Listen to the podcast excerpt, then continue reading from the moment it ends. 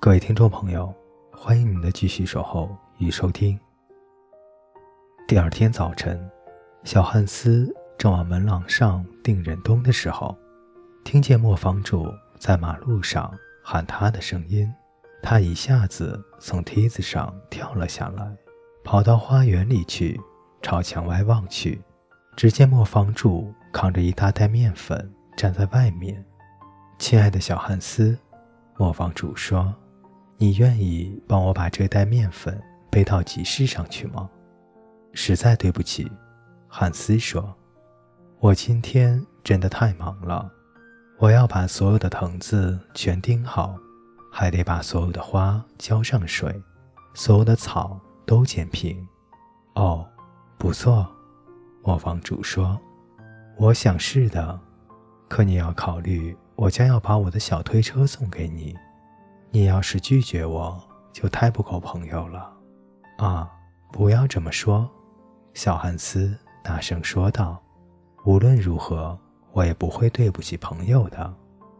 他跑进小屋里去取帽子，然后扛上那一大袋面粉，步履艰难地朝集市走去。这一天天气炎热，路上尘土飞扬，汉斯还没有走到6英里就累得不行了，只好坐下来休息。不过他又继续勇敢地上路了，最后终于到达了集市。在那儿他没有等多长时间就把那袋面粉卖掉了，还卖了个好价钱。他立即动身回家，因为他担心在集市上待得太晚，回去的路上可能会遇上强盗的。今天的确是太辛苦了。小汉斯上床睡觉时这样对自己说，不过我很高兴没有拒绝磨坊主，因为他是我最好的朋友。再说他还要把他的小推车送给我。第二天一大早，磨坊主就下山来取他那袋面粉钱，可是小汉斯太累了，这时还躺在床上睡觉呢。我得说，磨坊主说，你实在是很懒，想一想，我就要把我的小推车送给你。你本应该工作得更加勤奋才对，懒惰是一件大罪。我当然不喜欢我的朋友是个懒汉了。你当然不会怪我对你讲这一番直言，假如我不是你的朋友，我自然也不会这么做的。但是如果人们不能坦诚地说出自己的心里话，那么友谊还有什么意思可言？任何人都可以说漂亮话，可以取悦人，也可以讨好人，而真正的朋友才总是说逆耳的话，而且不怕给人找苦头吃。的确，只要一位真正忠实的朋友乐意这么做的话，那么原因就在于他知道他正在做好事。很对不起，小汉斯一面说，一面揉着自己的眼睛，脱下了他的睡帽。不过我真的是太累了，我想的只是再小睡一会儿，听听鸟儿的歌声。你知道吗？每当我听过鸟儿的歌声，我就会干得更起劲的。好，这让我很高兴。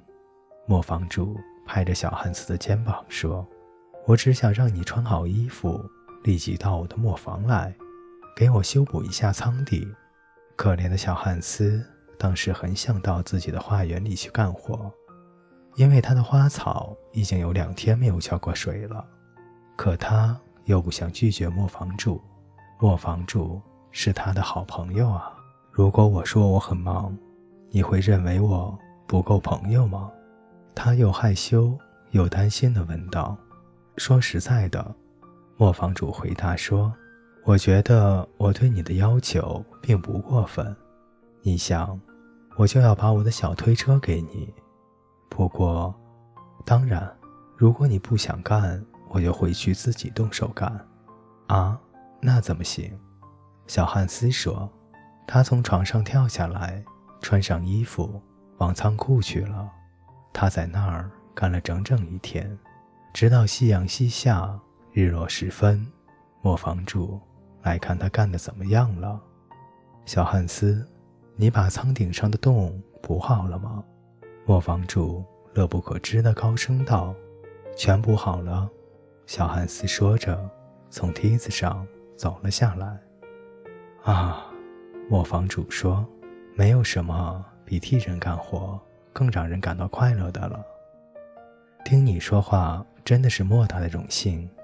小汉斯坐下身来，一边擦去前额的汗水，一边回答说，莫大的荣幸，不过我担心我永远也不会有你这么美好的想法。哦，你也会有的，磨坊主说，不过你必须得更努力一些才行。现在你仅仅完成了有益的实践，今后有一天你也会具备理论的。你真的认为我会吗？小汉斯问。我对此毫不怀疑，磨坊主回答说，不过既然你已经修补好了舱顶，你最好还是回去休息，因为我明天还要你帮我把山羊赶到山上去。可怜的小汉斯对这件事什么也不敢说。第二天一大早，磨坊主就赶着他的羊群来到了小屋旁，汉斯便赶着他们上山去了。他花了整整一天的功夫才走了一个来回，回到家时他已经累坏了，就坐在椅子上睡着了。一觉醒来，已经是大天亮了。今天能待在自己的花园里，我会是多么的快乐啊！说着，他就马上去干活了。然而，他永远不能够全身心地去照料好自己的花，因为他的朋友磨坊主老是不停地过来给他派些差事，或叫他到磨坊里去帮忙。有时小汉斯也很苦恼，他担心自己的花会认为他已经把他们给忘了，但他却利用磨坊主是自己最好的朋友这种想法来安慰自己。再说，他经常对自己说，他还要把小推车送给我，那是真正慷慨大方的举动。就这样，小汉斯不停地为磨坊主干事，而磨坊主也讲了各种关于友谊的美妙语句。汉斯把这些话都记在笔记本上，晚上经常拿出来阅读，因为他还是个爱读书的人。各位听众朋友，今天的故事就为大家播讲到这里。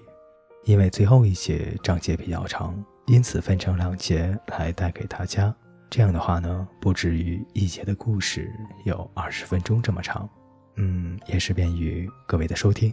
那么我们下期再见。